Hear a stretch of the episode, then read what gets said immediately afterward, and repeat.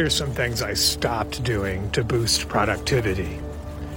I stopped using an alarm to wake up in the morning. I stopped trying to please everybody. Who cares what others think about me? I stopped focusing on the people who leave. Instead, I focus on those who stay through thick and thin.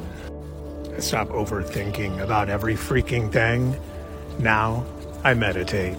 I stopped trying so hard to be friends with everybody. Now I'm happy with the friends that I have. Quality over quantity.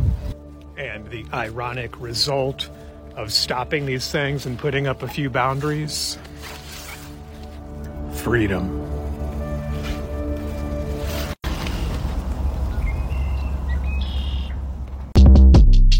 Short Cast Club